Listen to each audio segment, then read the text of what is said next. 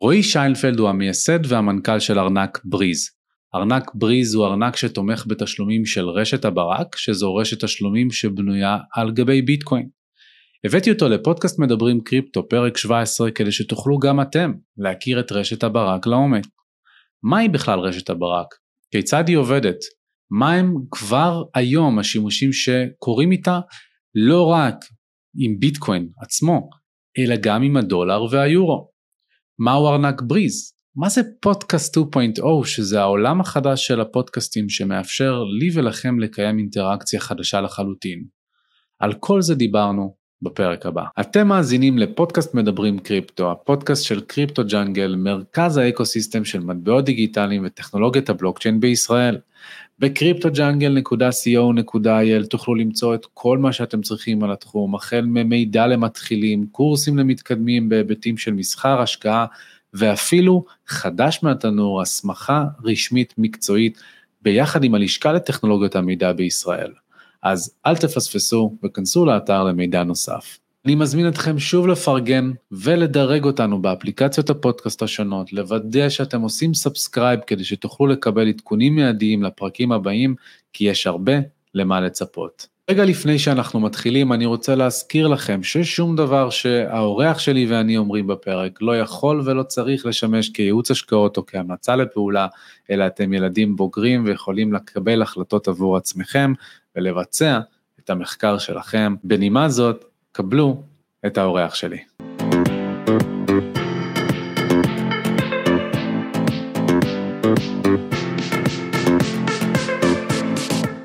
רועי שיינפלד, המייסד של בריז ואחד מהמפתחים היותר מוכרים בעולם שעובדים היום על רשת הברק, פיתוח טכנולוגי שעובד על ביטקוין ומאפשר להביא אותו באמת להמונים.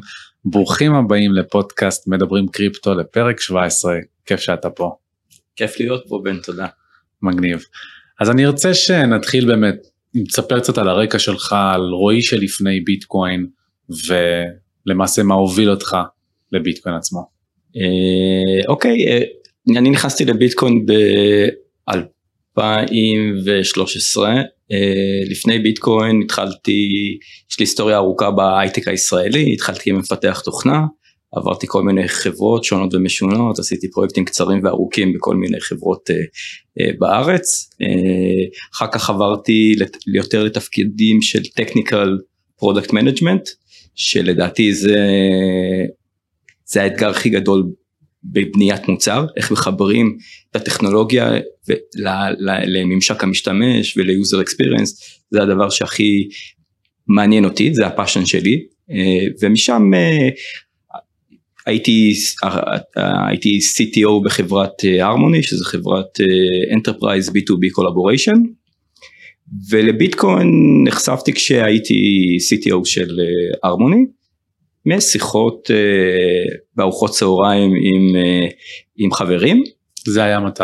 ב-אלפיים ושלוש עשרה, סוף אלפיים ושתים עשרה, תחילת אלפיים ושלוש עשרה, uh, התחלתי להתעניין, התחלנו לעשות שיחות, אתה מכיר את זה כשאתה מתחיל לצלול לתוך ה-white paper, ומתחיל להבין לא רק את הטכנולוגיה, בכלל את כל, ה, את כל המודל המנטלי uh, של ביטקוין, uh, תורת המשחקים שיש בביטקוין, כלכלה, זה... זה ביטקוין באמת זה נושא שמחבר כל כך הרבה נושאים שונים ומשונים, בהתחלה זלזלתי, אמרתי מה זה, מה זה השטויות האלה, ואחר כך אה, הבנתי, כי, אה, הוארתי, אז, אה, אז אה, זה היה ב-אלפיים ושלוש עשרה, קניתי קצת ביטקוין, ו, ומאז לא התעסקתי עם זה ממש, המשכתי לעקוב אה, מהשוליים, אבל ב-אלפיים ושבע עשרה, כשהתחילו האימפלמנטציות הראשונות של Lightning Network, אמרתי לעצמי, אוקיי, זה הבשורה האמיתית, כי הנרטיב של ביטקוין כ-store of value בלבד, שהתחיל להיות מאוד פופולרי ב-אלפיים ושבע עשרה, זה משהו שלא דיבר אליי. אני תמיד חשבתי שצריך להגשים את החזון של סטושי peer-to-peer אלקטרוני קאש, צריך שביטקוין יהיה מטבע, מטבע עובר לסוחר, וב-אלפיים ושבע עשרה עם האימפלמנטציות הראשונות של Lightning Network, ראיתי שיש פתרון טכנולוגי שבאמת יכול להביא את ביטקוין לאיפה שלדעתי הוא צריך להיות, וזה מטבע, מטבע כלל עולמי, אז עזבתי את Harmony, וביחד עם שני שותפים נוספים, התחלתי, צללנו ביחד לעולם הלייטנינג נטוורק, ומ-אלפיים שמונה עשרה בעצם אנחנו מפתחים בעולם הלייטנינג. וזה התחיל ישר עם בריז, או שהוונצ'ר מגניב? כן. טוב, אז על הבריז אנחנו נשמע עוד מעט, אבל בינתיים אני רוצה קצת לקחת את המקרו-ויו שלך על ביטקוין.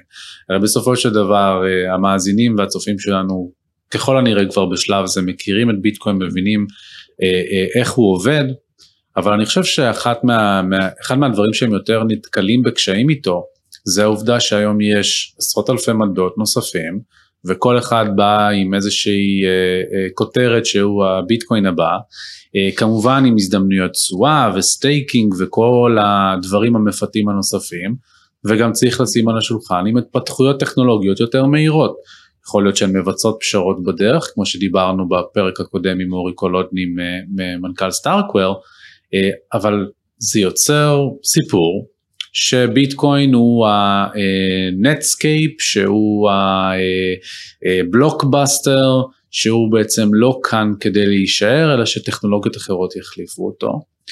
והייתי רוצה שתספר על התזה שלך על ביטקוין, מה מניע אותך להיות ביטקוין אונלי, אמנם לא בפן המקסימליסטי שאנחנו דיברנו עליו גם כן בפרקים שונים בפרק, בפודקאסט כמו עם יוני אסיה, אלא what's your Bitcoin perspective, מה, מה משך אותך כשהתחלת להתעניין ונפל לך הסימון? אני לא, אני לא מבין שום דבר במטבעות קריפטו אחרים, ואני לא, אני אדם טכנולוגי, מה שמעניין אותי והדרייב שלי הוא דרייב טכנולוגי. הסיבה שנכנסתי לביטקוין, כי אני חושב שביטקוין הוא better form of money, זאת אומרת הוא צורה יותר טובה לממש כסף בעולם. ועד היום, עם כל הפרויקטים הנוספים וכל המטבעות הנוספים שיש, ויש הרבה, כמו שאתה, כמו שאתה יודע, לא ראיתי משהו שיותר טוב מביטקוין. זאת אומרת, מבחינה טכנולוגית, ה-proof of work, שזה הבסיס של ביטקוין, אפשר לעשות משהו דומה ל-proof of work במטבע אחר, אבל למה? זאת אומרת, מה, מה רע בביטקוין? למה לא ביטקוין? אני חושב שגם עם כל האנשים שתדבר איתם בעולם הקריפטו, אף אחד לא יגיד לך שביטקוין הולך להיעלם. להפך, ככל שהזמן עובר, רק רואים שביטקוין כמאני, כקורנסי, זה, זה דבר מאוד חזק. אז התזה שלי על ביטקוין היא פשוט שביטקוין הוא מכיל את הטכנולוגיה הכי טובה, הכי רובסטית, כדי לשמש כסף בעולם. זה, זה, זה ממש פשוט. אני רוצה ברשותך כן לזקק את זה טיפה יותר, כן. כי כאילו, שוב, אם אני לוקח את ה-Devil's Advocate, אני אבוא ויגיד, יש מטבעות שמאפשרים אה, העברות מהירות יותר, או תכנות מסוים, כמו חוזים חכמים שמאפשר לך לבצע אה, אה, דברים יותר טובים במרכאות, או יותר יעילים עם הכסף, אה, ומצד שני יש את אלה שיתנו על proof of work, שזה בזבזני ושזה לא יעיל, אז מה הטכנולוג'יקל פיצ'רס שאתה רואה באמת ב-proof of work ובאופן שבו ביטקוין עובד עכשיו, שבעיניך הופכים אותו לסופרים? proof of work זה הטכנולוגיה היחידה שמייצרת מצב של decentralized currency שלא נשלט על ידי אף גורם מרכזי.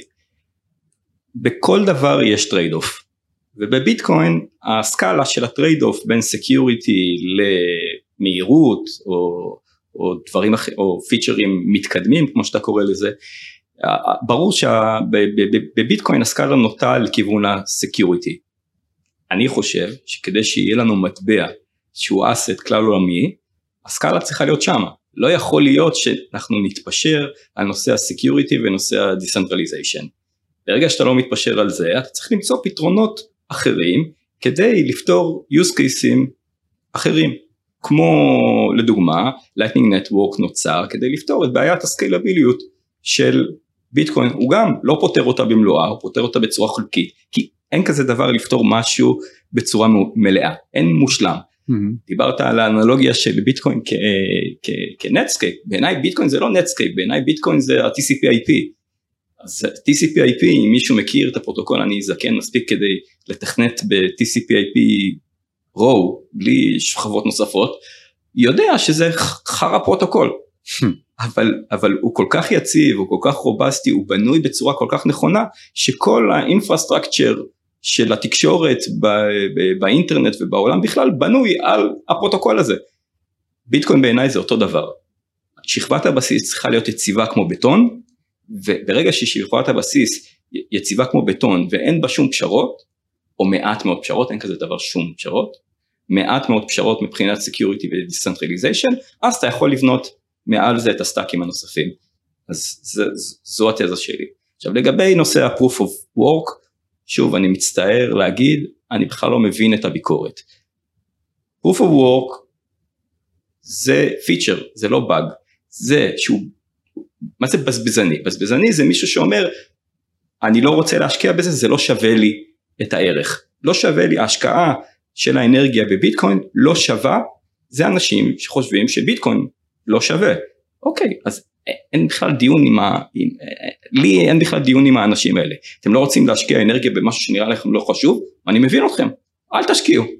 אני חושב שproof of work והאנרגיה שמשקיעים בביטקוין זה פיצ'ר של ביטקוין שנותן לו את, את, את, את, את הפרופרטיז שיש לו. וזה אומר שאי אפשר, או לא אי אפשר, שוב, אני משתדל, אני רוצה להיות מדויק.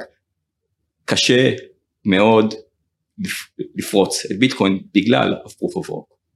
אני כמובן נוטה להסכים איתך. באמת ציינת את הבעיה שלייטנינג נטוורק או רשת הברק בעברית באה לפתור, וזו בעיית הסקייל. הרי בסופו של דבר אנחנו יכולים להגיד שבביטקוין באמת כל עשר דקות בממוצע נוצר בלוק חדש שמכיל בתוכו את העסקאות שבוצעו, ואם אנחנו נרצה להגיע למקום שבו נקנה במכונת פחיות או בסטארבקס כוס קפה בביטקוין, זה לא יתאפשר על ידי שימוש בביטקוין עצמה. אז אני אשמח שתתאר מה זה מלכתחילה פתרונות שכבת שנייה או אוף צ'יין מחוץ לשרשרת, ולאחר מכן כבר תצלול להסבר על מהי לייטנינג נטוורק. בסדר גמור, אז uh, הרעיון שמאחורי פתרונות שכבה שנייה אומרות דבר מאוד פשוט בבסיס שלהם, אומרות, כן, יש עניין אינהרנטי בבלוקצ'יינס, בכלל בכל הבלוקצ'יינס, דרך אגב, בלוקצ'יין שאומר לך, בלייר אחת, שאומר לך שה, שהוא יכול לעשות טרנזקציות מהירות, זה, מה, זה אומר אינהרנטית משהו דפוק בבלוקצ'יין הזה, זה לא, זה אומר שהם עשו פשרות מבחינת סקיוריטי, אין, אין, אין, אין גלות פה, אין, זה, זה, זה המצב, אם יש טרנזקציות מהירות בבלוקצ'יין, זה אומר שמשהו לא בסדר בו מבחינת הסקיוריטי מודל שלו, או הדיסנטרליזיישן מודל שלו, אחד מהשניים. עכשיו, אה, אה, פתרונות שכבה שנייה אומרות דבר מאוד פשוט, בגלל שהבלוקצ'יין מבחינה אינרנטית הוא איטי, הוא צריך להיות איתי, זה חלק מהפיצ'רים שלו, נבנה פתרונות בשכבות מעל הבלוקצ'יין, נבנה פתרון שנותן אפשרות לעשות טרנזקציות מהירות. איך הקסם הזה קורה? הוא קורה בגלל שלא כל טרנזקציה חייבת להיות מפורסמת לבלוקצ'יין. אפשר, יכול להיות מצב שאם אני ואתה, לדוגמה, אנחנו עושים טרנזקציות בינינו, אנחנו יכולים לשמור אינפורמציה על הטרנזקציות האלה בינינו, בלי לפרסם את זה לבלוקצ'יין. אם יהיה בינינו מחלוקת, אם אני אחשוב שאתה מנסה לרמות אותי, או אתה תחשוב שאני מנסה לרמות אותך, אז נפנה לבלוקצ'יין, והבלוקצ'יין יגיד לנו מה הוא חושב. אז כל פתרונות השכבה השנייה, הם פתרונות שנועדו להגביר את המהירות של שליחת התשלומים, והם עושים את זה על ידי, בלי, בלי, בלי לעשות אינטראקציה עם הבלוקצ'יין עצמו. יש אינטראקציה עם הבלוקצ'יין עצמו, בשלב מסוים, שאנחנו לא יודעים אותו. זה בגדול פתרונות שכבה שנייה, אני יכול לצלול לתוך Lightning Network ולהסביר איך Lightning Network מבחינה טכנית. אני לא חושב שאנחנו נצלול לתוך מבחינה הטכנית, לא, אבל כן אשמח לתת הסבר. יש אנלוגיה שאני בול. תמיד בדיוק. משתמש בה, זה אנלוגיה של האבקוס. האבקוס זה החשבוניה הסינית שפעם היו נוהגים לעשות חיבורים וחיסורים באמצעות חרוזים עם חשבוניה סינית, אז תדמיינו, כשאתם מקשיבים לפודקאסט הזה, תדמיינו את החשבוניה, ותדמיינו שיש חרוזים, על גבי הווייר, על גבי החוט הזה של החשבוניה, ואנחנו, אז מה קורה דבר מאוד פשוט, הציר הזה של החשבוניה, הוא מה שנקרא ב-Lightning Network Payment Channel, ערוץ תשלומים. לדוגמה, אני מחליט, אנחנו מחליטים לעשות, להעביר תשלומים בינינו. כשאנחנו מחליטים להעביר תשלומים בינינו בשכבה השנייה, אנחנו צריכים לפתוח ערוץ תשלומים, כמו ש... כמו שיש ציר בחשבוניה. הערוץ הזה הוא נכתב, זה טרנזקציית בבלוקצ'יין. אז הסקיוריטי של, של הערוץ הזה הוא, הוא, הוא derived על ידי הבלוקצ'יין. ברגע שיש לנו, ברגע שיש לנו את הערוץ סקיוריטי הזאת, אז אנחנו מחליטים כמה חרוזים יש בכל צד של, של הערוץ. נניח אתה בצד אחד של החשבוניה, יש לך אה, ארבעה חרוזים, ואני בצד השני יש לי שישה חרוזים. ברגע שזה קורה, אנחנו יכולים להעביר בינינו את החרוזים, כמה שאנחנו רוצים, בלי להטריד את הבלוקצ'יין. זאת אומרת, כל דבר, כל העברת חרוזים, זה טרנזקציה, זה העברת השלומים, אבל אנחנו לא מטרידים את הבלוקצ'יין, ואנחנו לא מפרסמים את הטרנזקציות האלה לבלוקצ'יין. אם נחשוב שיש מחלוקת בינינו, ואתה תחשוב שמגיע לך יותר חרוזים ממה שאתה רואה שיש לך באמת, אז, אתה, אז נלך לבלוקצ'יין חזרה, נסגור את הערוץ תשלומים ונחליט, וניתן לבלוקצ'יין להחליט מי מאיתנו צודק. הדבר הזה נקרא payment channel, ערוץ, ערוץ תשלומים, אבל, וזה האנטיטי הבסיסי של Lightning Network, אבל זה לא מסביר את הנטוורק. זאת אומרת, מתי לייטנינג הופך לנטוורק, שנניח בן אתה מחובר לעוד, לעוד מישהו עם ערוץ תקשורת, נניח אתה מחובר לגדי, ועכשיו רועי רוצה להעביר לגדי תשלומים, אבל אין ערוץ תקשורת, אין חשבוניה בין רועי לגדי, איך אני אעביר לגדי תשלומים? דרך בן, מה שקורה בלייטנינג נטוורק, אני מעביר לך חרוזים, ואתה בחשבוניה שלך מול גדי מעביר לא חרוזים, וככה דרך הנטוורק, דרך הרשת של ערוצי התשלומים האלה, זה ה... ככה, ככה אפשר אה, אה, להעביר תשלומים מכל entity, מכל edge, לכל edge אחר בנטוורק. מדהים. זה הקסם. אז אני רוצה גם לתת, האמת שזה יהיה זמן טוב, וגם לנסות את האנלוגיה שלי מולך, כדי באמת לוודא שהצופים והמאזינים מבינים. אם אתם זוכרים, אז היה לנו את התקופה של ההצמדה לזהב, ובתקופה הזאת למעשה הבנקים היו מחזיקים זהב וכספות, ומנפיקים שטרות נייר, כדי שאנחנו נוכל להחליף בזהב, מבלי לגעת בזהב עצמו. ערוץ תשלומים, למעשה מקביל באופן הזה, שאנחנו יכולים ליצור כספת על הבלוקצ'יין עצמה, והכספת הזאת רק אנחנו יכולים לגשת אליה כל אחד בצורה עצמאית ברגע שלנו, מבלי להיות תלוי בבנק או בצד שלישי. ומהרגע ששמנו את זה בתוך הכספת, אנחנו, כל מה שאנחנו צריכים זה איזושהי מחברת רישומים, שאנחנו מנהלים עדכון, שאם עכשיו אנחנו פותחים פה שש בש, וכל משחק הוא עשרה שקלים שווי ביטקוין, אתה ניצחת, אני מעביר לך, אני ניצחתי, אתה מעביר לי, עושים כמה עסקאות כמו שתיארת בתוך הכספת עצמה, ולאחר מכן בסוף המשחק אפשר גם לסגור את ערוץ התשלום, ואפשר להחליט להשאיר אותו פתוח, ולבצע את ההתחשבנות באמת, ובאמת כמו שציינת, הכספות האלה על הבלוקצ'יין יכולות גם לתקשר אחת עם השנייה, באופן הזה שכפי שתיארת את העסקה עם גדי, אני אוהב לתאר את, ה, את ארומה, אוקיי? אני רוצה ללכת לקנות קפה בארומה, והגעתי לסניף באפולה, ומעולם לא הייתי באפולה, אין לי חברים באפולה, אז אין לי ערוץ תשלום פתוח באפולה, אבל חבר שלי טייל באפולה לפני חודשיים, והוא שילם בארומה עם לייטנינג נטוורק, אז הוא פתח שם ערוץ, הם מחוברים אליו, ואני יכול לעבור בערוץ תשלום דרך הרבה מאוד אנשים, כדי שהכסף שלי יגיע לארומה, ואני אוכל לקנות את הכוס קפה, מבלי לדאוג בכלל על ליצור את הקשר הישיר הזה מולם. מה, מלבד המהירות של התשלומים, מה היתרונות שרשת ברק נותנת, שרשת הברק נותנת לנו? היא נותנת, אני רק חייב להגיב על האנלוגיה, רק לחדד למאזינים שיבינו, יש דבר אחד שאני, אני חושב שהיא די עובדת בגדול, יש דבר אחד שאני לא אוהב, שלא יחשבו שטרנזקציה בלייטנינג זה לא טרנזקציית ביטקוין. זאת אומרת, כל טרנזקציות לייטנינג הן טרנזקציות ביטקוין. הטרנזקציות נראות בדיוק כמו הטרנזקציות בבלוקצ'יין.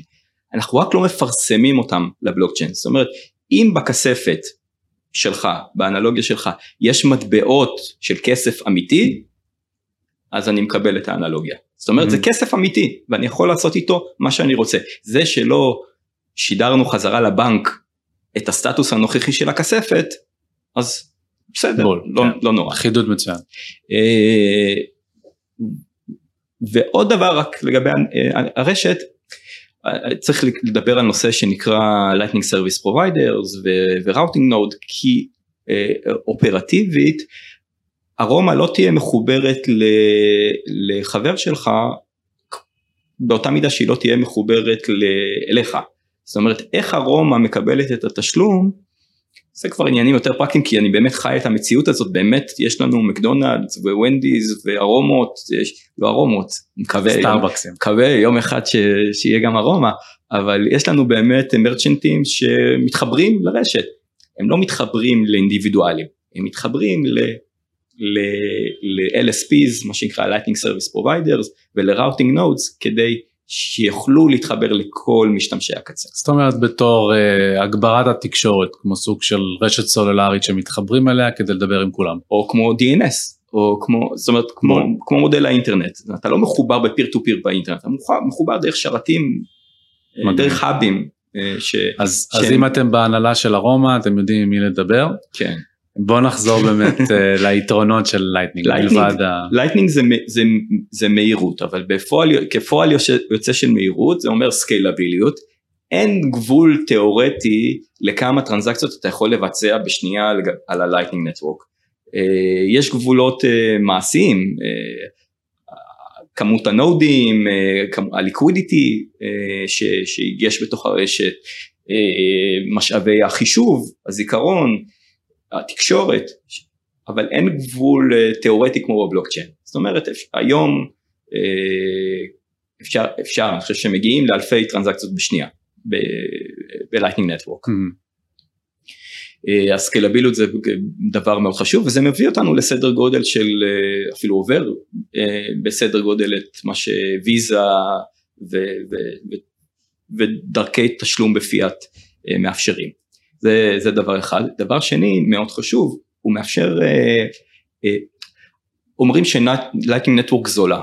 אני לא כל כך אוהב להגיד שלייטנינג נטוורק זולה. אני לא יודע מה יהיה בעתיד המחיר של טרנזקציה בלייטנינג נטוורק, אבל לייטנינג נטוורק נותן לך פי פרופורציונלי לתשלום, מה שאין בבלוקצ'יין. כשאתה רוצה לפרסם טרנזקציה בבלוקצ'יין, בעצם אתה מתחרה עם כל הטרנזקציות שרוצות להיכנס לבלוקצ'יין, ואין זה לא פונקציה של הסכום ששילמת. Mm-hmm. אם שילמת חמישה דולר, או שילמת חמישה מיליון דולר, זה ממש לא משנה לבלוקצ'יין. כי המיינרים, המיינרים, האינסנטיב שלהם, זה מתי, איזה טרנזקציה לקחת כדי לעשות לו, לקבל יותר פיז. אז אתה מתחרה עם כל ה, עם כל ה, עם, עם כל שאר הטרנזקציות. בלייטנינג נטוורק, הפי הוא פרופורציונלי לתשלום. זאת אומרת, הפי שראוטינג נוד לוקח על העברת התשלום, הוא פי פרופורציונלי, אינרנטית, בתוך לייטנינג נטוורק הוא פי פרופורציונלי לתשלום, זאת אומרת, אתה יכול ללכת לארומה, בוא ניקח סטארבקס, נשים את ארומה בצד, אתה יכול ללכת לסטארבקס, כי באמת אתה היום יכול ללכת לסטארבקס באל סלוודור, לקנות קפה בחמש דולר, ולשלם סנטים בודדים, או מילי סנטס, בגלל שקנית את הקפה הזה. בבלוקצ'יין, יכול להיות היום, כי הבלוקצ'יין זול, תשלם דולר על הטרנזקציה הזאת. כמובן תצטרך לחכות. אז יש עניין של לחכות לאישור התשלום בבלוקצ'יין, יש עניין של הפי פרופורציונלי, ויש עניין כתוצאה מזה שיש לנו עוד מקום לעוד טרנזקציות על גבי הרשת לייטנינג, זה מוריד את כל הפיז גם של הבלוקצ'יין, וגם הפיז בלייטנינג נטוורק מאוד תחרותיים. עוד יתרון, זה micro-payments. אתה יכול לעשות תשלומים קטנים, מזעריים. אתה יכול להעביר סטושי אחד על גבי ה-Lightning Network. אתה לא יכול לעשות את הטרנזקציה שהיא, לא, שהיא מתחת לדסט בבלוקצ'יין. יש גבול של חמש מאות שלושים ומשהו סטושיז, שרק מעל הגבול הזה אתה יכול לעשות, ליצור טרנזקציה. ב-Lightning אין את הגבול הזה. אתה יכול לבצע micro-transactions. מדהים. לפני שאני אשאל אותך באמת איך הפתרונות של לייטנינג כפי שתיארת באל סלוודור נוגעים בנו ביום יום, אני כן אשמח שתתאר קצת את ההתקדמות של רשת הברק לאורך השנים, כי אתה באמת הסברת שב-אלפיים שבע עשרה ראית אותה מתפתחת וב-אלפיים שמונה עשרה כבר התחלת לקחת בזה חלק, מי מוביל את הפיתוח של לייטנינג, כיצד זה מתבצע ואיך זה שלמרות שמטבעות אחרים התפתחו לאורך השנים האלה לסקיילים, יותר גבוהים מבחינת ה... כמה payments הם מבצעים וכל הדברים האלה, דווקא בלייטנינג זה כן קורה באופן יחסי יותר לאט.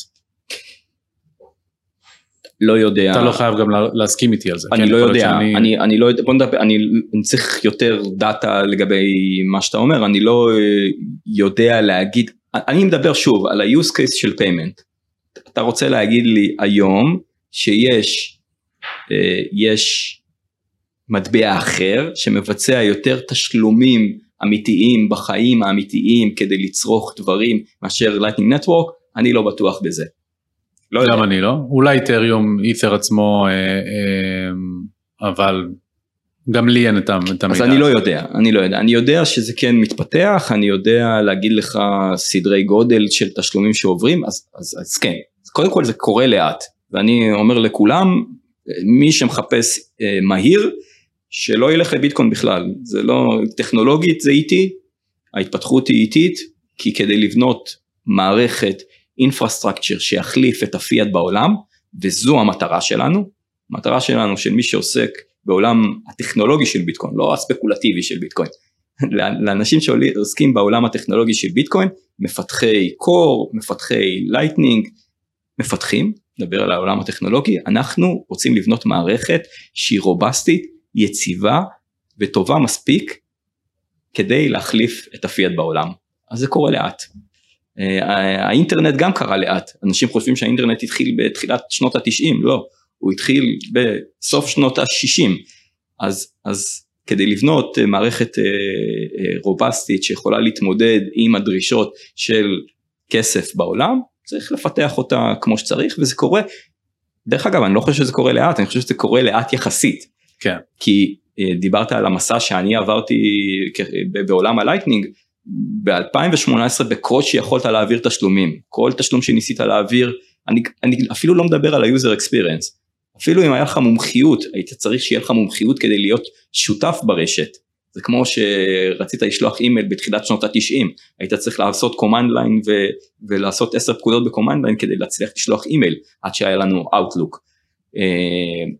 אז אני אפילו לא מדבר על, ה, על, ה, על ההנגשה של הטכנולוגיה לציבור, שיש הרבה על מה לדבר שם, אני מדבר רק מבחינת היכולות של הרשת, רוב התשלומים שניסית להעביר נכשלו, אם הצלחת להעביר תשלומים, הם היו בסכומים מאוד קטנים, והרשת לא איבדה מספיק תשלומים, היום הרשת היא בקצבים אחרים לגמרי, התשלום הממוצע הוא הרבה יותר גבוה, והת'רופוט של הרשת בגדול היא כבר משמעותית. אני יכול לתת לך דוגמה רק מבריז, זאת אומרת בריז ב-אלפיים תשע עשרה, לא ציינו את המוצר הראשון ב-אלפיים שמונה עשרה, ציינו את המוצר הראשון ב-אלפיים תשע עשרה, עשינו, עשינו, אני חושב שהגענו בסי ל-אלפיים תשלומים בחודש, סך הכל. ב-אלפיים עשרים עברנו כבר לעשרות אלפי תשלומים בחודש, וב-עשרים ואחת אנחנו כבר במאות אלפי תשלומים לחודש, רק בריז. זאת אומרת, כל הרשת מאבדת היום, אני מעריך שבסקאלה הנמוכה של עשרות מיליוני טרנזקציות בחודש. כשבניגוד בעצם למטבעות קריפטו אחרים, פה מדובר ככל הנראה בעסקאות שהרבה יותר מחוברות לעולם האמיתי, כי זה payments for real, מה שנקרא, ולא... payments for payments. כן, uh, זה מקביל לוויזה, אתה משלם בלייטנינג, כי אתה רוצה לשלם למישהו תמורת שירות שהוא מספק לך בלייטנינג. אתה כן. לא משתמש בלייטנינג כדי לעשות טריידינג uh, או הג'ינג או, או בטח. שום דבר אחר. פה, אז בוא נקפוץ באמת uh, קדימה, uh, um, אני יודע להגיד שאחד מהיוס קייסים שיותר מרתקים אותי זה, זה פודקאסט שתיים נקודה אפס, בעצם אתה יושב כאן ומתארח בפודקאסט שאתה יכול כבר עכשיו באופן פרקטי להקשיב לפודקאסט הזה מתוך ארנק בריז, מתוך הארנק הלייטנינג שלך. יופי. ואתה יכול לשלם על זה במייקרו פיימנטס. בוא תתאר קצת את פודקאסט שתיים נקודה אפס, מאיפה זה מגיע, מי היוצר של זה וכדומה, ואיך זה בא לידי ביטוי בלייטנינג נטוורק. פודקאסטינג שתיים נקודה אפס זה תנועה, זה אין, יש, יש אנשים שמובילים את התנועה הזאת, אבל זו תנועה שהיא חלק ממה שנקרא value for value. אתה משלם, אני אגיד, אני אתאר איך אני נכנסתי לעולם הזה, ואז זה, זה יסביר לכולם, לכל המאזינים, גם למה זה קורה, וגם אני בהתחלה לא הבנתי. אני יום אחד קיבלתי טלפון מאדם קרי, שלא ידעתי מי זה.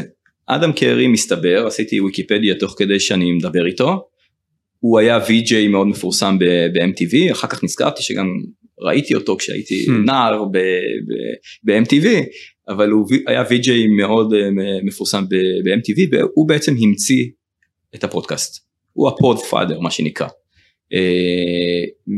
והוא בשנים האחרונות מתרכז ב-value for value ובפודקאסטינג שתיים נקודה אפס, זאת אומרת, לבנות מערכת אלטרנטיבית לאפל, אפל היום שולטים באינדקס של הפודקאסטים, אדם והשותפים שלו לתנועה, בנו מערכת אלטרנטיבית ל- ל- לאפל, זאת אומרת, גם אם אפל יחסמו אותך, או, או יעשו לך בן, אתה תוכל להמשיך, שאנש, אתה תוכל להמשיך את הפודקאסט שלך, ואנשים יוכלו עדיין להקשיב לפודקאסט שלך דרך הפלטפורמה של פודקאסטינג שתיים נקודה אפס, ויש הרבה אפליקציות פודקאסטים שתומכים בפודקאסטינג שתיים נקודה אפס, מה שנקרא הפודקאסט אינדקס האלטרנטיבי.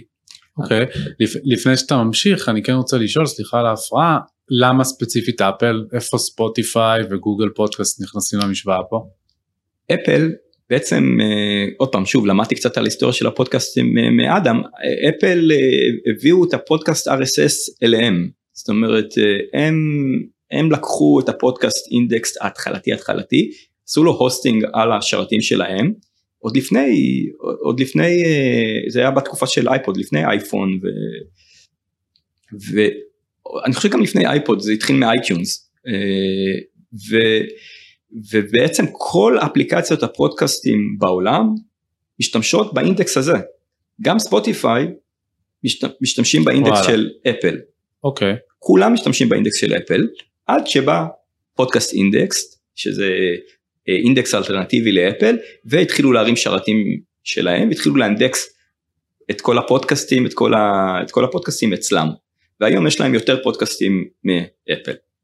אז, אז כדי שאפל לא יוכלו לחסום אותך, אתה יכול לעבוד עם האינדקס האלטרנטיבי הזה. אבל זה לא מספיק, ופה החיבור לביטקוין, כי אוקיי, אז מקשיבים לפודקאסט שלך, אבל אם אתה מתפרנס מפודקאסטים, מה קורה עם, עם אפליקציות התשלום, או, או הבנקים, או חברות האשראי, חוסמות אותך מלקבל תשלומים? זאת אומרת, לפלטפורמה דיסנטרלייזד, וזה מה שפודקאסט אינדקס מנסה לעשות, לפלטפורמה דיסנטרלייזד צריך גם כסף שהוא דיסנטרלייזד, כדי שלא יוכלו לחסום אותך מלהתפרנס ומלחיות.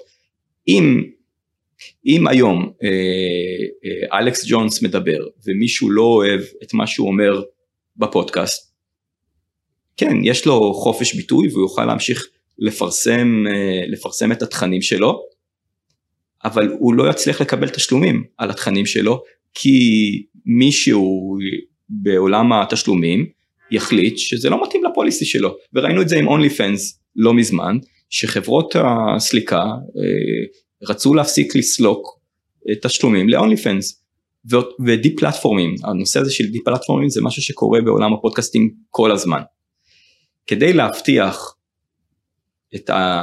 ו... ופה זה גם אחד מהביטויים של peer-to-peer money. מה זה peer-to-peer money? peer-to-peer money זה כסף שעובר מ-A ל-B בלי תיווך של צד שלישי. ברגע שאין לך תיווך של צד שלישי, אז אי אפשר לחסום את העברת הכסף. זה ביטקוין, peer-to-peer electronic cash.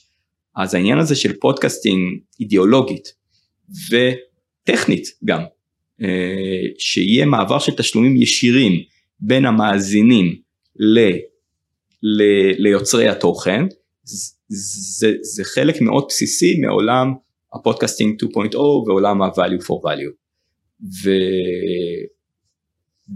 ופודקאסטינג זה עולם שלי. אני לא, לא בא מהעולם הזה, לא הקשבתי הפעם לפודקאסטינג, אבל כשהתחלתי להיכנס לנושא הזה, הבנתי איזה עולם ומלואו זה פודקאסטינג, ומאזינים של פודקאסט, זה מטורף, זה, זה, זה, זה קהילות שלמות עם שפה פנימית ביניהם. אני סתם אתן לך דוגמה למשהו ש, ש... שעשינו בבריז, כי בריז מאפשר להקשיב לפודקאסים ולעשות סטרימינג לסטושיז לפודקאסטרים. סטושיז זה יחידת הביטקוין הקטנה ביותר, למי שלא זוכר.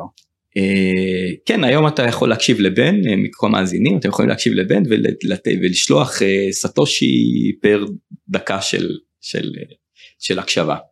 אז בהתחלה כשהמצאנו עוד משהו, משהו שנקרא בוסט-אגרם, אז אתה יכול, כאילו, יש שני אופנים לתשלום, אתה יכול לשלם סטושיז פר דקה, או אתה יכול לעשות מה שנקרא בוסט.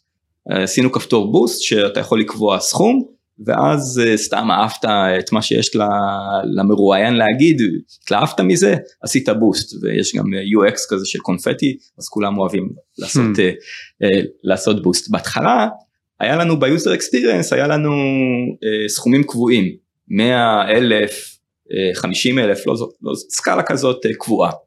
אבל יש עולם שלם של נומרולוגיה, בפודקאסטים. זאת אומרת, יש שפה שלמה, שאתה מעביר מסרים, לפודקאסטר דרך התשלומים שאתה נותן לו. עכשיו, זה לא קשור בכלל לביטקוין, כן?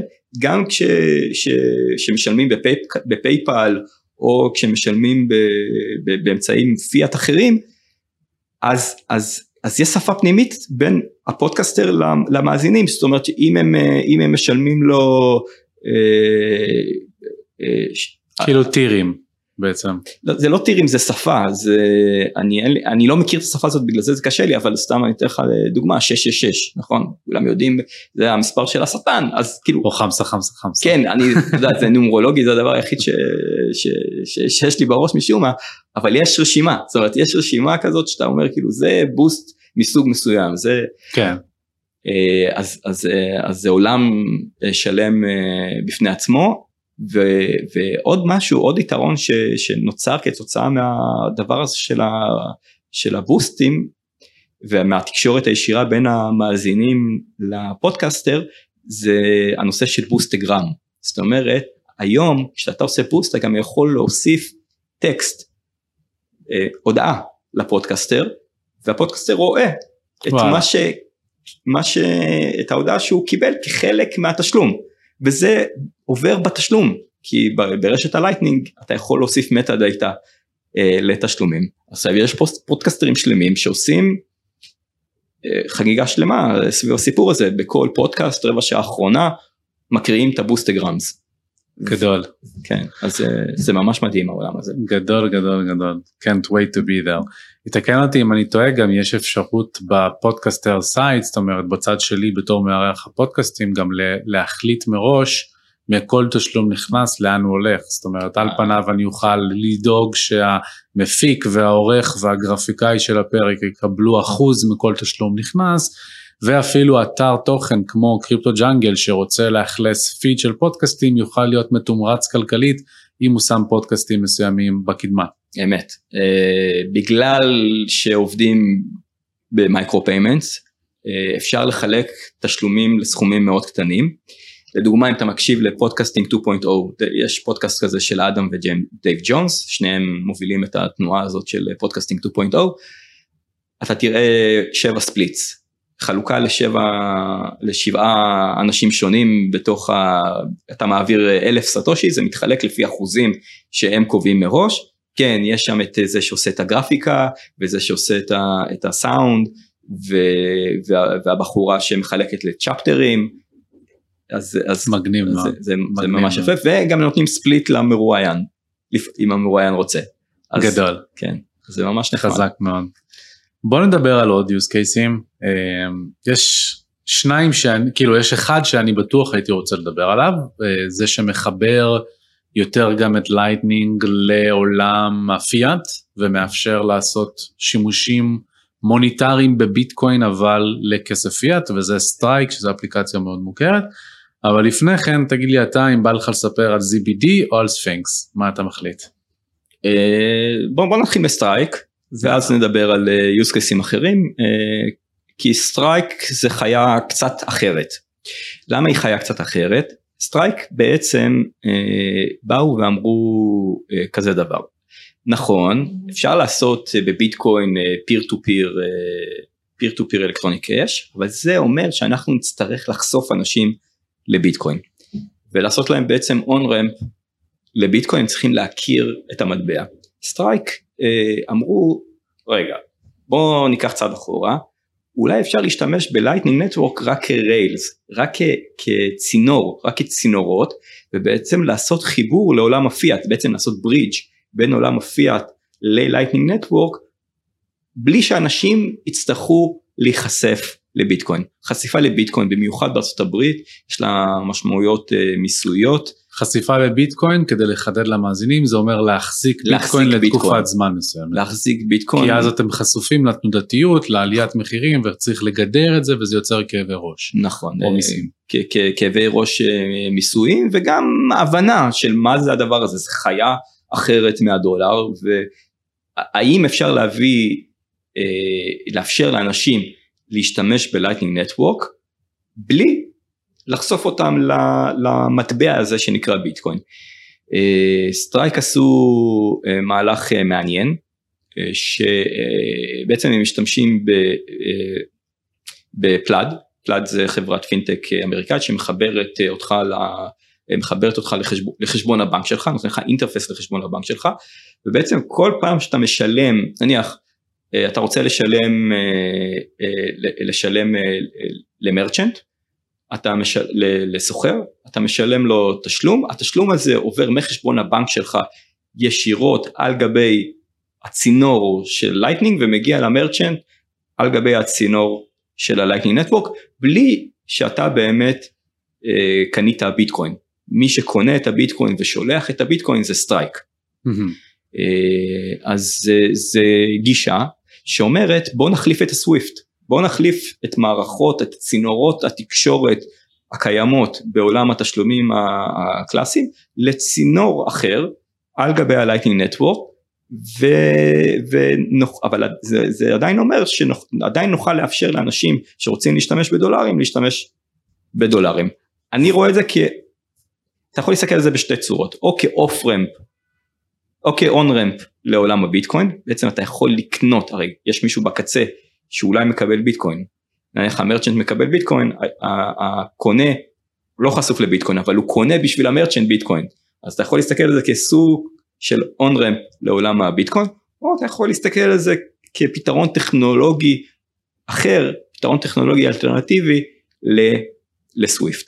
כן, אז באמת אני אשמח כן לזקק את זה, אני אגב צפיתי בהרצאה של ג'ק מלר, המנכ"ל והמייסד של סטרייק, שהוא בחור צעיר, רענן, מרתק ומאוד מאוד מגניב ברוח היזמית שלו, הזמינו אותו באמת בקרן המטבע העולמית לבוא ולתת הרצאה על לייטנינג נטוורק בתור בדיוק מה שאתה מתאר, התחליף לסוויפט, האבולוציה של מערכת התשלומים, והוא הסביר שם שבאמת הוא גם מאפשר להעביר דולר מארצות הברית ליורו באירופה, על גבי לייטנינג נטוורק. Mm-hmm. אז בהנחה שיש לנו את הגוף הנוסף בדרך, כמו פין, איך, איך קראת להם? פ, פן, אה, הגוף התשלומים? זה שנותן את האינטרפייס לבנק? פלד? פלד. כן.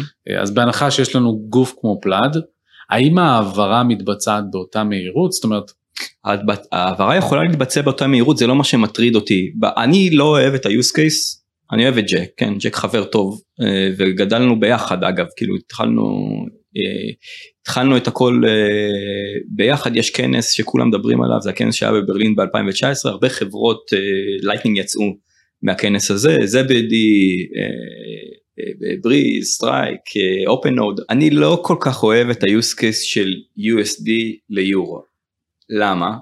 כי זה אומר שבעצם החלפת בנק בבנק, מי עושה את ההמרה ל-U S D? סטרייק. מי עושה את החזרה מביטקוין? לייטנינג נטוורק יכול להעביר רק ביטקוין כאסט. מי עושה את ההמרה חזרה מביטקוין ל-U S D או ליורו? גם סטרייק. גם סטרייק. אז מה, החלפנו, החלפנו מערכת סנטרליסטית במערכת סנטרליסטית אחרת? אני לא כל כך אוהב את זה. אני כן אוהב את סטרייק, וכן אוהב את ה-use case של סטרייק, כשהם מאפשרים לעשות on-ramp לביטקוין, זאת אומרת, בקצה השני, מישהו מקבל ביטקוין. Mm-hmm. אז אני אוהב את ה-use case של סטרייק, כי זה בעצם, אנחנו אומר, אופרטיבית, שאנחנו מעבירים אנשים מכלכלה ישנה לכלכלה חדשה. לגמרי. אז מצד שני גם, כאילו, אני מסכים איתך עם ה, עם החשש על הריכוזיות, אבל זה הופך גם את המערכת להרבה יותר פתוחה. זאת אומרת, בניגוד למערכת הבנקאית הסגורה היום, שאתה תלוי במידלמן שהוא מאוד מאוד מאוד אפטייט ומצנזר וסוגר אותך במערכת, אם אתה תאפשר יותר payment trails מהסגנון הזה, אתה בעצם מבזר גם את המערכת הבנקאית הקיימת, וזה גם יוצר איזשהו שינוי, תקן אותי. לא, אתה צודק, האלטרנטיבות למערכות הקיימות זה תמיד טוב, ותחרות זה תמיד דבר טוב, ברור. אני רק לא רוצה שנחליף בנק בניאו-בנק, אני לא רוצה שנחליף צרה בצרה אחרת, שעוד אנחנו לא רואים אותה עכשיו, כי הם רק דיסטרפטור, הם חדשים, והכל טוב יפה, וג'ק חמוד וקופצני, וכולם אוהבים אותו, אבל מה יקרה עוד עשר שנים? מה יקרה עוד עשרים שנה? מה יקרה עוד שלושים שנה? יהיה לנו עוד, כן. עוד צ'וק פוינט? לא רוצה צ'וק פוינט, רוצים להשאיר את ביטקוין דיסנטרלייז, זה היתרון של ביטקוין. טכנולוגית, גם טכנולוגית, אם אנחנו מסתכלים על Lightning Network מבחינה טכנולוגית, אני לא בטוח ש-Lightning Network זה הפתרון האולטימטיבי לריילס אלטרנטיביים, עם... כי למה אתה צריך ביטקוין? אם אתה מעביר יו אס די... בגלל היציבות של תשתית שלא עולה לך כסף, אתה לא צריך להחזיק את החוות שרתים, אתה לא צריך, אתה לא, אתה לא צריך להחזיק כלום. אוקיי, אני לא בטוח שטכנולוגית Lightning וביטקוין זה הפתרון האולטימטיבי לריילס, לריילס אם אין לך ביטקוין בקצוות. אני לא בטוח. יש פתרונות אחרים, אגב, שהם בפיתוח כרגע, פתרון שנקרא Taro מ-Lightning Labs, שרוצים לעשות tokens, fungible tokens, על גבי Lightning Network, זה יאפשר העברה של stable coins על גבי ה-Lightning Network. זה פתרון שהוא לא, שהוא יהיה decentralized, בלי third parties, בלי choke points. הבנתי אותך. מעניין מאוד. בוא נקפוץ אליכם. אני רוצה שתסביר קצת על בריז, על מה אתם עושים בבריז, ומה הפוקוס שלכם, מה האתגרים שלכם, וכדומה. כן, בשמחה. בריז זה אמצעי. זה אמצעי כדי להביא את ביטקוין להמונים. אנחנו יודעים שזה ייקח זמן, אבל אנחנו רוצים להתעסק בטכנולוגיות שמנגישות את ביטקוין להמונים. אז התחלנו ב-אלפיים שמונה עשרה, הגרסה הראשונה של המוצר, שזה ארנק לייטנינג, אני, יש דיון שלם על המילה ארנק, שאני לא אוהב אותו, אני אף פעם לא קורא לבריז ארנק, כי אני לא חושב ש... זה האנלוגיה הנכונה, אבל לא משנה, נשים את זה בצד, התחלנו, אני אשתמש בזה לצורך הפשטות, אני אשתמש בזה בפודקאסט הזה, התחלנו כארנק לייטנינג ב-אלפיים תשע עשרה.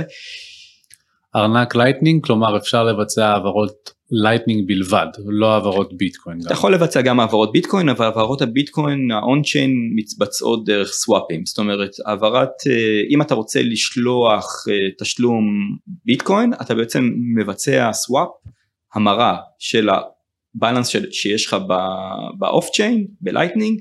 הבנתי. אז אבל כן, אנחנו מאפשרים, מאפשרים אינטגרציה עם ה-chain, אבל המטרה של בריז הייתה תמיד אחד להשאיר את ביטקוין נון קוסטודיאל, כי אפשר לעשות את, מה ש... את השירות שאנחנו מספקים, לקבל ולשלוח תשלומים בלייטנינג, אפשר לבצע באמצעים אחרים, מי שמכיר וולט אוף סטושי, בלו וולט, זה גם ארנקים שיש להם תמיכת לייטנינג, אבל מה שקורה שם זה שהחברות האלה לוקחות, יש להם גישה לכסף שלך, ואנחנו נותנים את, את לייטנינג, בצורה, בצורת non-custodial, זאת אומרת לבריז כחברה, אין גישה לכסף של המשתמש.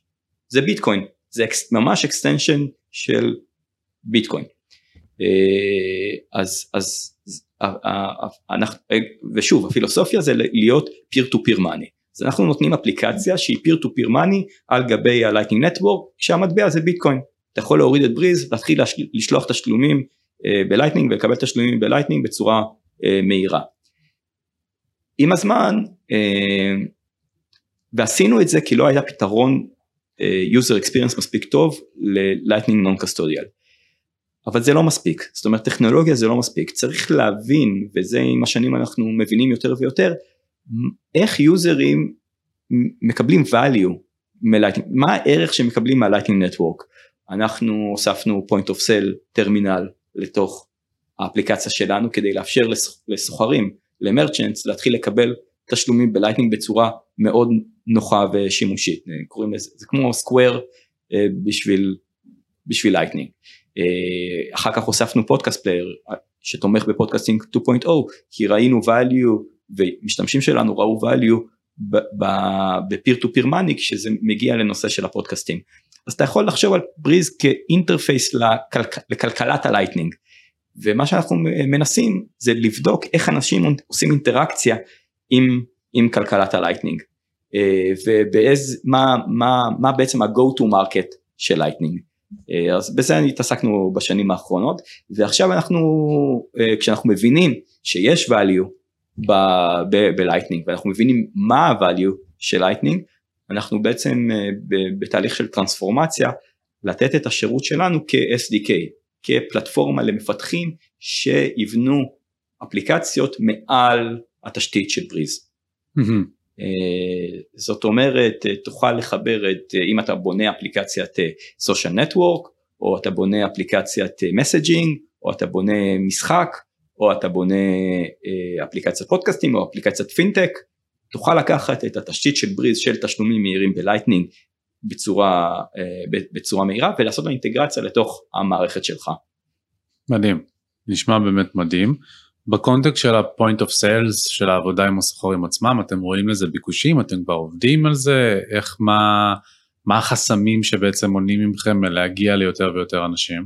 לא, החסם הוא לא, החסם הוא מה אנחנו רוצים לעשות. אנחנו הוצאנו את ה-point of sale כי עשינו, רצינו לבדוק את השוק, רצינו לבדוק אם יש value, רצינו לבדוק איפה יש value, משתמשים בזה בדרום אמריקה או באפריקה או באירופה, רצינו לבדוק את ה-go to market של זה. אנחנו חברת infrastructure, אין לנו, אין לנו באמת מטרה להוציא end user applications ולהתחרות עם Square לדוגמה, או להתחרות עם Spotify בעולם הפודקאסטים. אנחנו לא רוצים להיות שם, אנחנו רוצים להיות התשתית שעל גביה כל הדברים האלה עובדים. אז אנחנו עובדים עם חברות שרוצות להוסיף יכולות Lightning ל-point of sale שלהם, ול-payment processors שנותנים אפשרויות, אנחנו עובדים איתם כדי לתת, לתת את התשתית שלנו, לעשות אינטגרציה לתשתית שלנו שם. אבל אנחנו לא נתחרה, הסיבה שעשינו את הפודקאסט פלייר, והסיבה שעשינו את ה-point of sale, זה כי אף אחד לא אחר לא עשה. היינו חייבים לעשות אפליקציית, end user application, כדי לראות, לראות את, להבין את השוק, לראות את השוק, לראות אם יש לזה ביקוש. כן. אבל זו לא המטרה שלנו כחברה. מגניב. אני רוצה להתקדם ולשאול אה, בעצם על תהליך הפיתוח של לייטנינג ועל הבעיות שיש. אה, בסופו של דבר, כמו בכל, אה, תקן אותי אם אני טועה, לייטנינג עדיין מוגדרת בבטא, בעצם ברשת ניסויית, או שכבר עברה ל, לשלב מתקדם יותר. אני מגדיר אותה בבטא. כל אחד יגיד לך משהו אחר, אין הגדרה רשמית, אני חושב שלייטנינג עדיין בבטא. אוקיי. זה באמת מתחבר עם באג שהיה ממש לפני כחודש, שהיה איזושהי תקלה די חמורה, שאילצה את הרבה מאוד מהצמתים, מהמחשבים שמריצים את לייטנינג ומחוברים, להתקן גרסה. מה אתגרי הפיתוח שיש ללייטנינג נטוורק, וכיצד בפועל זה מתבצע? אוקיי, בוא, בוא, בוא נחדד קצת, כי אין כזה דבר לייטנינג בגדול, זאת אומרת אין נוד, אין, אין אימפלמנט, בניגוד לביטקוין שרוב הנודים מריצים ביטקוין קור, בלייטנינג יש מספר אימפלמנטציות, וכל אימפלמנטציה עם הטרייד אופים שלה, יש סטנדרט, יש, יש לייטנינג פרוטוקול, הוא נקרא בולט, Mm-hmm. יש אוסף של ספציפיקציות שמגדירות איך תשלומים צריכים להתבצע על גבי הרשת, ואז יש אימפלמנטציות, כל אימפלמנטציה מממשת את הפרוטוקול בשפה שהיא בוחרת, בדרך שהיא בוחרת, עם המיקוד, עם המיקוד שהיא בוחרת, יש כאלה שמתמקדים ב-end user nodes, יש כאלה שמתמקדים ב-routing nodes, זה, הנוד, זה הצמתים המרכזיים ברשת שמעבירים. בעצם של ארומה וסטארבקס. אתה יכול להסתכל על ארומה וסטארבקס גם כקצה, אבל טופולוגית יש קצה, יש משתמשי קצה, שגם מרצ'נט הוא משתמש קצה, ויש האבים בתוך הרשת שהם מחוברים אחד לשני, והם מעבירים את התשלומים, אז יש אימפלמנטציות שמתמקדות בזה. אימפלמנטציה אחת פופולרית מאוד, זה אימפלמנטציה של Lightning Labs, אימפלמנטציה שקוראים לה L N D, ו-L N D, אני רק אגע בקצרה על הנושא הטכני, מה קרה, L N D משתמשים בספריית, בספרייה, יש אינטראקציה, ב-Lightning Network יש אינטראקציה עם הצ'יין כל הזמן, עם ה, עם ה, עם הבלוקצ'יין. תמיד אינטראקציה, אתה פותח, אתה פותח ערוץ, ערוץ תשלומים, אתה צריך לבדוק באמת שנפתח ערוץ תשלומים על ידי וריפיקציה של הבלוק, בבלוקצ'יין. התשתית שבה הם משתמשים לווריפיקציה של הבלוק, היא ספרייה ש, שנלקחת מנוד אלטרנטיבי לביטקוין קור, אימפלמנטציית נוד שנקראת B T C D, והם השתמשו באימפלמנטציה הזאת כדי לעשות וריפיקציה, וריפיקציה לבלוקים. כשנכנס Taproot, נשאר באג ב-B T C D, מה נשבר? מישהו עשה מולטיסיג טרנזקשן של אלף, של אלף חתימות, או תשע מאות תשעים ותשע, תשע מאות תשעים ושמונה מתוך תשע מאות תשעים ותשע, הוא עשה מולטיסיג טרנזקשן ששבר את B T C D, כי B T C D היה לו הגבלה על אלף. כן, אז אני אנסה רגע לתרגם את מה שתיארת כאן לטובת מי שלא מכיר. בסופו של דבר, כשאנחנו מדברים על להריץ את תוכנת הביטקוין, יש עשויות להיות מגוון תוכנות. בביטקוין ספציפית יש תוכנה אחת שהיא באמת הרבה יותר פופולרית, שאותה מריצים הקוראים ומריצים האנשים העצמאיים שמריצים את התוכנה ומסונכרנים אליה ברשת, והיא נקראת ביטקוין קור. בנוסף אליה יש גם את B T C D שרועי כאן הרגע ציין, וברשת הברק שרוצים לאמת דברים שקורים באימפלמנטציה של L N D, באימפלמנטציה הספציפית של L N D, כשרוצים לאמת דברים שקורים בביטקוין עצמה, הלכו לספרייה מסוימת בקוד התוכנה של B T C D, שבעקבות שיפור הטכנולוגי Taproot שנכנס לתוקף בנובמבר עשרים ואחת, שזה יחסית לא, לאחרונה, לא שמו לב שנוצר שם איזשהו באג, שקבע שדווקא בעסקאות מאוד מאוד מורכבות שמצריכות חתימות של מרובות משתמשים, כמו חשבון בנק שאתם צריכים מורשה חתימה, אז על אותו משקל מישהו עשה עסקה של תשע מאות תשעים ושמונה מורשה חתימה, מתוך תשע מאות תשעים ותשע אפשריים, והספרייה הזאת לא הייתה מסוגלת להתמודד עם זה, וזה שבר בעצם את המערכת. כן, איך זה שבר את המערכת? בעצם שלא הצלחת לעשות וריפיקציה לבלוק, לבלוק, הפסקת להסתנכרן עם ביטקוין, עם ביטקוין, הפסקת להסתנכרן, ברגע שהפסקת להסתנכרן עם ביטקוין, דרך אגב, הכל המשיך לעבוד, כן? זאת אומרת, הנודים המשיכו לעבוד, אבל הם, הם עבדו עם, עם בעיית, עם בעיית סקיוריטי, כי הם בעצם לא עשו אודיטינג לטרנזקציות ש, שנכנסו. Mm-hmm. זאת אומרת, הרשת כן המשיכה לעבוד, לאנשים שלא עשו ריסטארט לצמתים. אנשים שעשו ריסטארט לצמתים נדפקו, אנשים שלא עשו, הרשת המשיכה לעבוד, אבל בצורה לא בטוחה. הבנתי. אוקיי, וזה משהו שאתה מצפה שבאגים מהסגנון הזה יקרו עוד. אני גם שואל את זה במיוחד, ואני אחבר את זה כבר לשאלה הבאה, כי בסופו של דבר אנחנו כן רואים שכשאנחנו יוצאים מגבולות הביטקוין וחוזרים לטריטוריית הקריפטו, יש לנו הרבה מאוד uh, פרויקטים, נכון. חברות וכולי, שמגייסים מאות מיליוני או מיליארדי דולרים, וכחלק מהגיוס הם מעמידים רזרבות, והרזרבות האלו המטרה שלהם זה ליצור מבני תמריצים כלכלי, לחלק מענקים למפתחי תוכנה שיבואו ויעברו על באגים, ויחפשו אותם ויתקפו, ובעצם נוצר כאן מבנה תמריצים שיש שיאמרו שהוא בעייתי, יש שיאמרו שהוא טבעי, לא ניכנס לה אם הוא נכון או לא, ושהכסף הולך לתמרוץ מפתחים על גבי רשתות אחרות, ויש פחות פוקוס על הפיתוח ועל האודיטינג וכולי של ביטקוין. אז האם אתה מסכים עם זה? וכמה אתה חושב שזה משמעותי גם over the long run, כשאנחנו רואים ש... באמצעות נרטיבים וסיפורים והבטחות, הכסף הולך לשם, כשדה פקטו, כשבונים את ביטקוין, זה נעשה בצורה יותר איטית, והפחות ממומנת, נקרא לזה ככה. שאלה טובה. אני מסתכל על ביטקוין קור. בסדר? ביטקוין קור, אני מעט יחסית מפתחים ש... האם כמות המפתחים זה פונקציה של איכות הקוד? התשובה שלי בוודאי שלא. שאלה אם זה לא פונקציה לאיכות הריכוזיות, גם, כאילו לגובה הריכוזיות. זה שאלה אחרת, שנייה, כל, כל, פרה פרה. אפשר לטעון שיש ריכוזיות בקור שמונעת מקור, יש טיעון כזה, שיש ריכוזיות בקור ויש גייט קיפר שמונעים מקור להתקדם בגלל הריכוזיות הזאת. זה דיון בפני עצמו. אבל בוא שנייה רק נדבר על באגים ואיכות של קוד. אני לא חושב שיש אלטרנטיבה יותר טובה מביטקוין קור לאיכות של קוד. העבודה שנעשית שם היא מדהימה, ה-reviews, תהליך ה-reviews שהקוד עובר, הוא תהליך ברמות הכי גבוהות.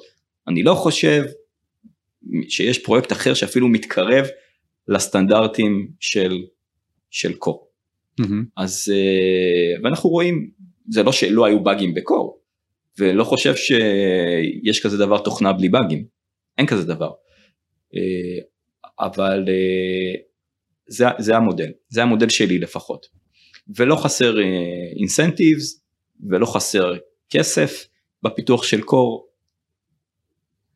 לא, עכשיו אפשר לנסח, אפשר לעשות פוסט מורטם ולהגיד למה קרה הבאג ב-אל אן די כמו שהוא קרה. יש יגידו, כי המודל פיתוח של לייטנינג הוא שונה משל קור, בגלל שבלייטנינג יש מספר אימפלמנטציות, הסיכוי להכניס באגים יותר גדול. עכשיו בוא נחזור לנושא הריכוזיות, אבל כן, זה עושה מיטיגציה לנושא הריכוזיות. שוב, בלייטנינג כל אחד רוצה להתמקד באזור אחר, כל אחד יש ביזנס דרייב אחר, צרכים אחרים, בסוף רוצים להרוויח כסף, גם לייטנינג לאבס רוצה להרוויח כסף, וגם החבר'ה של האימפלמנטציות האחרות רוצים לעשות כסף, ויש להם מיקוד עסקי אחר. Lightning Labs, לדוגמה, מתמקדים היום בסטייבל קוינס, אז יש להם את המיקוד העסקי שלהם. האם זה יותר טוב, האם אימפלמנטציה אחת, האם מודל של אימפלמנטציה אחת, יותר טוב, יותר טובה ממספר אימפלמנטציות בלייטנינג? אין לי תשובה, אין לי תשובה על זה חד משמעית. באגים קורים, באגים יקרו, כן, זה מראה לך כמה חשוב, התקדמות איטית חשובה, ולא צריך אה, למהר להכניס שינויים, וכל דבר צריך אה, לעבור. יש כאלה, שאני לא לגמרי לא מסכים איתם, שחושבים שטאפרוט לא היה צריך להיכנס לביטקוין. אוקיי, בכלל, בכלל. או בכזה קצב? בכלל, למה? מה ה-value שזה נתן לנו? איזה value זה הביא לעולם? איך הוא הפך את ביטקוין ליותר טוב? אני לא לגמרי מסכים עם זה, אני חצי מסכים עם זה, אני רק אומר לך, אם לא היה נכנס טאפרוט לביטקוין, הבאג הזה לא היה קורה. לא היה קורה, כן. ומה לגבי מבנה התמריצים? זאת אומרת, יש כסף בעולם הזה, בואו נעשה כאילו דמיסטיפיי לאיזה מיתוס שיש, כאילו כל הכסף... מצוין, אני שמח שאתה אומר את זה. כאילו כל הכסף באיתריום וזה, חבר'ה, יש כסף בלייטנינג, החבר'ה של לייטנינג לאבס שעובדים על אל אן די מרוויחים טוב, החבר'ה של סקוויר קריפטו, ספיירל, שממשים את אל די קיי, אימפלמנטציה אלטרנטיבית, מרוויחים טוב, החבר'ה של בלוקסטרים שעובדים על סי-לייטנינג, מרוויחים, אין, יש כסף, יש כסף, יש וי סי'ס שמתמקדים בלייטנינג, כסף לא חסר. אתה שואל אותי אם יותר כסף היה גורם לקוד יותר טוב? לא, כרגע לא. הבעיה היא לא כסף. הבעיה היא איכות. יש בעיית quality, לא quantity. כן, זה בהחלט משהו שאותי באופן אישית, באופן אישי מעודד לשמוע, כי אני באמת מהכובע שלי כן יצא לי לעבוד עם הרבה מאוד מהפרויקטים הבינלאומיים המוכרים בתחום, ו, ולראות את זה first hand, בעצם את הקלות על ההדק שאפשר לחלק פתאום גרנטים של חמישים ו-מאה ו-מאתיים אלף דולר למפתח שיבוא ויגיד שהוא עושה משהו והוא רק יקבל את הכסף. ולך תדע מה הוא עושה, זאת אומרת מבחינתי זה באג, זה לא פיצ'ר מה שאתה mm-hmm. אומר, זה גרוע, זה שיש, דרך אגב בעולם שלנו, הרי כולנו, כסף זול עולה ביוקר, וגם כסף זול למפתחים, ושקל מאוד לזרוק כספים, זה מביא למוצרים דפוקים. ולקוד דפוק, זה לא יתרון, זה חיסרון, כל מפתח תוכנה יודע את זה, לא תמיד ריסורסים, עוד ריסורסים, או בטוח זה לא ליניארי, זה לא פונקציה, איכות הקוד היא לא פונקציה של כמות המתכנתים, ממש לא, בסוף תסתכל על החברות הגדולות, יש קבוצה מאוד מאוד קטנה, אפילו, אפילו מדבר איתך, עבדתי עם איי בי אם ומייקרוסופט, והגעתי למפתחים האלה שמחזיקים את החברה, בסוף יש קבוצה מאוד קטנה של מפתחים שמחזיקים חברות, ובמפתחים האלה צריך להתמקד, ולמפתחים האלה אין בעיה תמריצים. מדהים. למי שירצה לעשות צעדים נוספים כדי ללמוד יותר על רשת הברק, על איך להשתמש בה, איך להוריד את ארנק בריז, איפה אפשר למצוא גם חומרי למידה וגם חומרים פרקטיים, מדריכים וכדומה? במדיום פאבליקיישן שלנו, medium דוט קום סלאש בריז טכנולוגי, יש הרבה מאוד אינפורמציה על, על, על הרשת, בריז, בריז דוט טכנולוגי באתר שלנו, זה לגבי בריז, לגבי לייטנינג בגדול, תן לי לחשוב על איזה, איזה אתר שהוא, יש ג'יימס, ג'יימסון לופ, יש לו אינדקס מאוד רחב לכל, לכל, it's education סביב lightning. טקי או גם כזה שמותאם ל-תשעים ותשע אחוז? אם את תשעים ותשע אחוז הייתי הולך ל-bolt.fun, יש אתר שנקרא bolt.fun. bold. bolt. אה, אוקיי. bolt. אז אתה גם תדאג לשלוח לי את הלינקים כדי שאנחנו נשים אותם בתיאור הסרטון. ואני אחשוב על עוד כמה אתרים, אבל לא קשה להיכנס לעולם הזה. אם אתם צריכים הכוונה יותר ספציפית, תפנו אליי, אני נגיש בכל, בכל הפלטפורמות, גם ב, גם בטוויטר, גם ב, גם בטלגרם, גם בוואטסאפ, מה שאתם רוצים. כן. ואם זה מעניין אתכם, אז אתם גם יכולים לרשום לנו בתגובות, ואנחנו נדאג אפילו להביא את רועי למדברים קריפטו בפייסבוק, לאיזשהו קיו אנד איי שהוא יוכל לענות לכם על תשובות יותר ממוקדות. אשמח לעשות איי אם איי, ויש גם קבוצה שנקראת פלאפ-טי אל וי, שהקמנו כדי לעשות יזמות בעולם הלייטנינג, אז אם מישהו מעניין אותו, תחפשו פלאפ-טי אל וי דוט קום. מצוין, גם את הלינק הזה אנחנו נשים לכם בתיאור של הפודקאסט, בתיאור של הסרטונים. משהו לסיום שאתה רוצה להעלות? תעקבו אחרי העולם, אם אתם בקריפטו לא רק בגלל ספקולציה ובאמת אתם חושבים שיש פה מערכת שהולכת ונבנית שתהווה אלטרנטיבה אמיתית לעולם התשלומים בפיאט, תעקבו אחרי מה שקורה בלייטנינג, הדברים שנראה, התפתחויות שנראה בשנה שנתיים הקרובות הולכות להיות מאוד גדולות. מדהים, תודה רבה רועי. בכיף, תודה. אם נשארתם עד כה ואהבתם את הפרק, אני שוב רוצה להזכיר ולבקש מכם כדי שנוכל להגיע לכמה שיותר אנשים, דרגו אותנו באפליקציות הפודקאסט השונות, ודאו שאתם עושים את הלייק ואת הסאבסקרייב בפלטפורמות שבהם אתם מאזינים, ושתפו לחברים שאתם בטוחים שזה יעניין גם אותם. בינתיים נתראה בפרק הבא.